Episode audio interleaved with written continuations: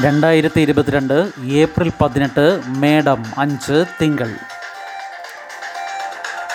മനോരമ വാർത്തകൾ വായിക്കുന്നത് ജി രവി.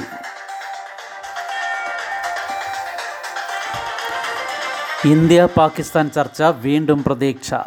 അർത്ഥവത്തായ സംവാദം പ്രതീക്ഷിക്കുന്നുവെന്ന് ഷഹബാസ് ഷെരീഫ്. പാക് നയം വ്യക്തമായ ശേഷം പ്രതികരിക്കാമെന്ന് കണക്ക് കൂട്ടി ഇന്ത്യ. ഇമ്രാൻഖാന് പകരം ഷഹബാസ് ഷെരീഫ് പ്രധാനമന്ത്രിയായതോടെ പാകിസ്ഥാനുമായുള്ള ഇന്ത്യയുടെ ഉഭയകക്ഷി ചർച്ചകൾ പുനരാരംഭിക്കാനാകുമെന്ന പ്രതീക്ഷ. രണ്ടായിരത്തി പത്തൊൻപതിലെ പുൽവാമ ഭീകരാക്രമണം പിന്നാലെ ബാലാക്കോട്ടിൽ ഇന്ത്യ നടത്തിയ പ്രത്യാക്രമണം എന്നിവയ്ക്ക് ശേഷം ഇന്ത്യ പാക് ബന്ധം തീർത്തും വഷളായിരുന്നു. എന്നാൽ ഇന്ത്യയുമായി മെച്ചപ്പെട്ട ബന്ധം നിലനിർത്തിയിരുന്ന നവാസ് ഷെരീഫിന്റെ സഹോദരൻ ഷഹബാസ് പാക് പ്രധാനമന്ത്രിയായത് നയതന്ത്ര രംഗത്ത് ഉണർവുണ്ടാക്കിയിട്ടുണ്ട്. അദ്ദേഹത്തിന് പാകിസ്ഥാൻ പട്ടാളവുമായുള്ള നല്ല ബന്ധവും അനുകൂല ഘടകമാണ്. അയൽബന്ധം വഷളാക്കിയ ഇമ്രാന്റെ വിദേശ നയം അബദ്ധമായിരുന്നുവെന്ന് ഷഹബാസ് കുറ്റപ്പെടുത്തിയിരുന്നു. അടിസ്ഥാന സൗകര്യ വികസനത്തിനും സാമ്പത്തിക പുരോഗതിക്കും ഊന്നൽ നൽകുന്ന ഷഹബാസ് ഷെരീഫിന്റെ സമീപനം ക്രിയാത്മകമാണെന്ന് ഇന്ത്യ വിലയിരുത്തുന്നു. പാകിസ്ഥാനും ഭീകരവാദത്തിന്റെ ഇരയാണെന്നും ജനങ്ങളുടെ സാമ്പത്തിക സാമൂഹിക വികസനമാണ് പ്രധാനമെന്നും അദ്ദേഹം വ്യക്തമാക്കിയത് നയംമാറ്റത്തിന്റെ ലക്ഷണമായി വിലയിരുത്തുകയാണ്. ഉഭയകക്ഷി ചർച്ചകൾ അവസാനിപ്പിച്ചത് ഇന്ത്യയായതിനാൽ പുനരാരംഭിക്കാനും ഇന്ത്യ തന്നെ മുൻകൈയെടുക്കണമെന്ന സൂചനയാണ് പാകിസ്ഥാൻ നൽകുന്നത്. അടുത്ത വർഷം പാകിസ്ഥാനിൽ പൊതു തിരഞ്ഞെടുപ്പ് നടക്കുന്നതിനാൽ ഷഹബാസ് ഷെരീഫിന്റെ വിദേശ നയം എന്തായിരിക്കുമെന്നതിനെ ആശ്രയിച്ചിരിക്കും ഇന്ത്യയുടെ പ്രതികരണമെന്ന് ഉന്നതതല കേന്ദ്രങ്ങൾ സൂചിപ്പിച്ചു. ചെറുത്തുനിൽപ്പിനൊടുവിൽ മരിയുപോൾ വീഴുന്നു. ഉക്രൈൻ സൈനികർക്ക് റഷ്യയുടെ അന്ത്യശാസനം. ഉക്രൈനിലെ കിഴക്കൻ തുറമുഖ നഗരമായ മരിയുപോൾ പൂർണമായും പിടിച്ചെടുത്തതായി റഷ്യ അവകാശപ്പെട്ടു.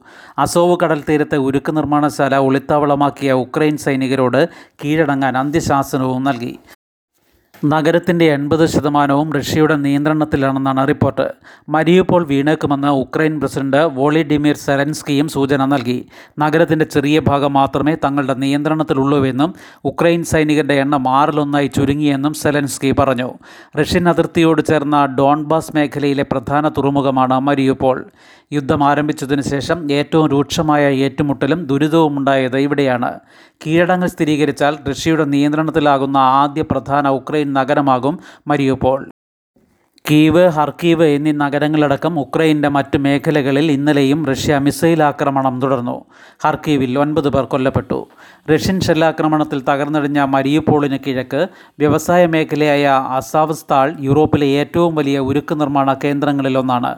പതിനൊന്ന് ചതുരശ്ര കിലോമീറ്റർ വിസ്തൃതിയുള്ള ഇവിടെ ഒട്ടേറെ കെട്ടിടങ്ങളുണ്ട്. രണ്ടായിരത്തി അഞ്ഞൂറ് ഉക്രൈൻ സൈനികർ ഇവിടെ ഒളിച്ചിരിക്കുന്നുവെന്നാണ് റിപ്പോർട്ട്. കീഴടങ്ങുന്നില്ലെങ്കിൽ എല്ലാവരെയും ഇല്ലാതാക്കുമെന്ന് റഷ്യൻ പ്രതിരോധ മന്ത്രാലയം മുന്നറിയിപ്പ് നൽകി. നഗരത്തിൽ ഭക്ഷണവും വൈദ്യുതിയും ഇല്ലാതെ ഒരു ലക്ഷത്തിലേറെ പേർ കുടുങ്ങിക്കിടപ്പുണ്ടെന്ന് ഉക്രൈൻ അധികൃതർ വ്യക്തമാക്കി. പാലക്കാട്ട് ഇന്ന് സർവകക്ഷി യോഗം. ഇരുപത്തിനാല് മണിക്കൂറിനുള്ളിൽ രണ്ട് രാഷ്ട്രീയ ആരുംകൊലകളെ തുടർന്ന് അശാന്തിയിലായ പാലക്കാട് ജില്ലയിൽ സമാധാനം പുനഃസ്ഥാപിക്കാൻ ഇന്ന് സർവകക്ഷി യോഗം ചേരും. വൈകിട്ട് മൂന്ന് മുപ്പതിന് മന്ത്രി കെ കൃഷ്ണൻകുട്ടിയുടെ അധ്യക്ഷതയിൽ കലക്ട്രേറ്റ് ഹാളിൽ നടക്കുന്ന യോഗത്തിൽ പങ്കെടുക്കുമെന്ന് B J P S D P I നേതൃത്വം അറിയിച്ചു. ജില്ല കനത്ത പോലീസ് സുരക്ഷയിലാണ് നിരോധനാജ്ഞയും തുടരുന്നു. A D G P Vijay Sakhare camp ചെയ്താണ് സുരക്ഷ അന്വേഷണ നടപടികൾ ഏകോപിപ്പിക്കുന്നത്. ഡിവൈഎസ്പിയുടെ നേതൃത്വത്തിൽ അഞ്ച് ടീമുകളായി തിരിഞ്ഞാണ് അന്വേഷണം. രണ്ട് കേസുകളിലും കൊലയാളി സംഘത്തെക്കുറിച്ച് പ്രധാന സൂചനകൾ ലഭിച്ചെന്നും കൊലപാതകങ്ങൾ തികച്ചും ആസൂത്രിതമാണെന്നും എ ഡി ജി പി അറിയിച്ചു. കൊലപാതകത്തിൽ പോലീസിന് വീഴ്ചയില്ലെന്നും ആസൂത്രിത കൊലപാതകങ്ങൾ തടയുക പ്രയാസമാണെന്നും അദ്ദേഹം പ്രതികരിച്ചു. താമരശ്ശേരി ചുരത്തിലെ അപകടം ഇന്ന് പരിശോധന. ദേശീയപാത വിഭാഗമാണ് ചുരത്തിൽ പരിശോധനയ്ക്ക് എത്തുന്നത് അപകട കാരണം കണ്ടെത്തി സുരക്ഷിത യാത്ര ഉറപ്പുവരുത്തണമെന്ന ആവശ്യം. താമരശ്ശേരി ചുരത്തിൽ പാറക്കല്ല് വീണ ബൈക്ക് യാത്രികൻ മരിച്ച സംഭവത്തിൽ ദേശീയപാതാ വിഭാഗം ജീവനക്കാർ ഇന്ന് സംഭവസ്ഥലം സന്ദർശിക്കും. ഏത് സാഹചര്യത്തിലാണ് അപകടമുണ്ടായത് എന്ന് വ്യക്തമാകാനായി ദേശീയപാത വിഭാഗത്തിന്റെ ഫീൽഡ് ജീവനക്കാർ ഇന്ന് സ്ഥലത്തെത്തി പരിശോധന നടത്തും. കാടുമായി ബന്ധപ്പെട്ട ഭാഗത്ത് എന്തെങ്കിലും പ്രശ്നമുണ്ടായതിനെ തുടർന്നാണോ കല്ല് താഴേക്ക് പതിച്ചത് എന്നറിയാൻ വനം വകുപ്പും ശ്രമിക്കും.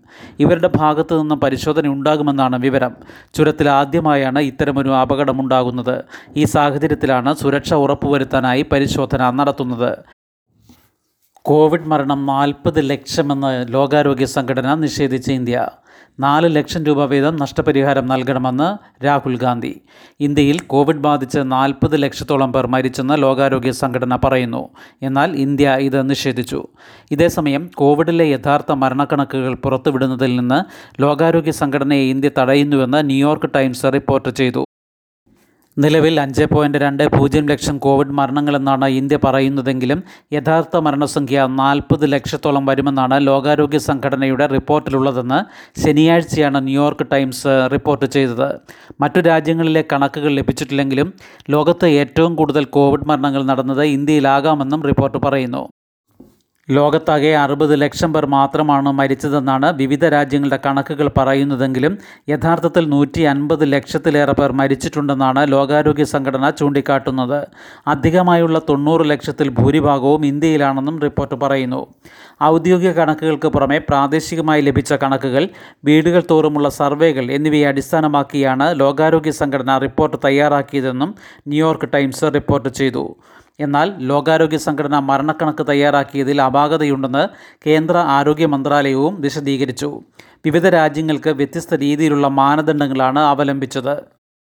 ഇന്ത്യയെപ്പോലെ വലിയ വിസ്തൃതിയുള്ള രാജ്യത്തിനും തുനീസിയ പോലെയുള്ള ചെറിയ രാജ്യത്തിനും ഒരേ മാനദണ്ഡം സ്വീകരിക്കുന്നത് അംഗീകരിക്കാനാകില്ല. ഇന്ത്യയിൽ എല്ലായിടത്തും കോവിഡ് പോസിറ്റീവ് നിരക്ക് പോലും ഒരേപോലെ ആയിരുന്നില്ലെന്നും ആരോഗ്യ മന്ത്രാലയം ചൂണ്ടിക്കാട്ടുന്നു.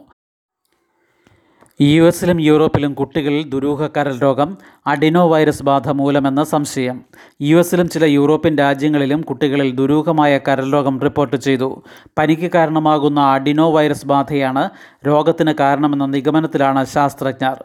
യു എസിൽ ഒൻപത് കേസുകൾ റിപ്പോർട്ട് ചെയ്തിട്ടുണ്ട്. എല്ലാം അലബാമയിലാണ്. ബ്രിട്ടനിൽ രോഗത്തിന്റെ എഴുപത്തിനാല് കേസുകൾ റിപ്പോർട്ട് ചെയ്തു. കരൾ രോഗവും ഗുരുതര മഞ്ഞപ്പിത്തവുമാണ് ലക്ഷണം. സ്പെയിനിലും അയർലൻഡിലും കേസുകളുണ്ട്. ഇനിയും കൂടുമെന്ന നിഗമനത്തിലാണ് ശാസ്ത്രജ്ഞർ. ഒന്നിനും ആറിനുമിടയിൽ പ്രായമുള്ളവരാണ് യു എസിലെ രോഗബാധിതർ. ഇവരിൽ രണ്ടു പേർക്ക് കരൾമാറ്റം വേണ്ടി വന്നു യൂറോപ്പിലെ രോഗബാധിതരായ കുട്ടികൾക്ക് കുറച്ചുകൂടി പ്രായമുണ്ട്.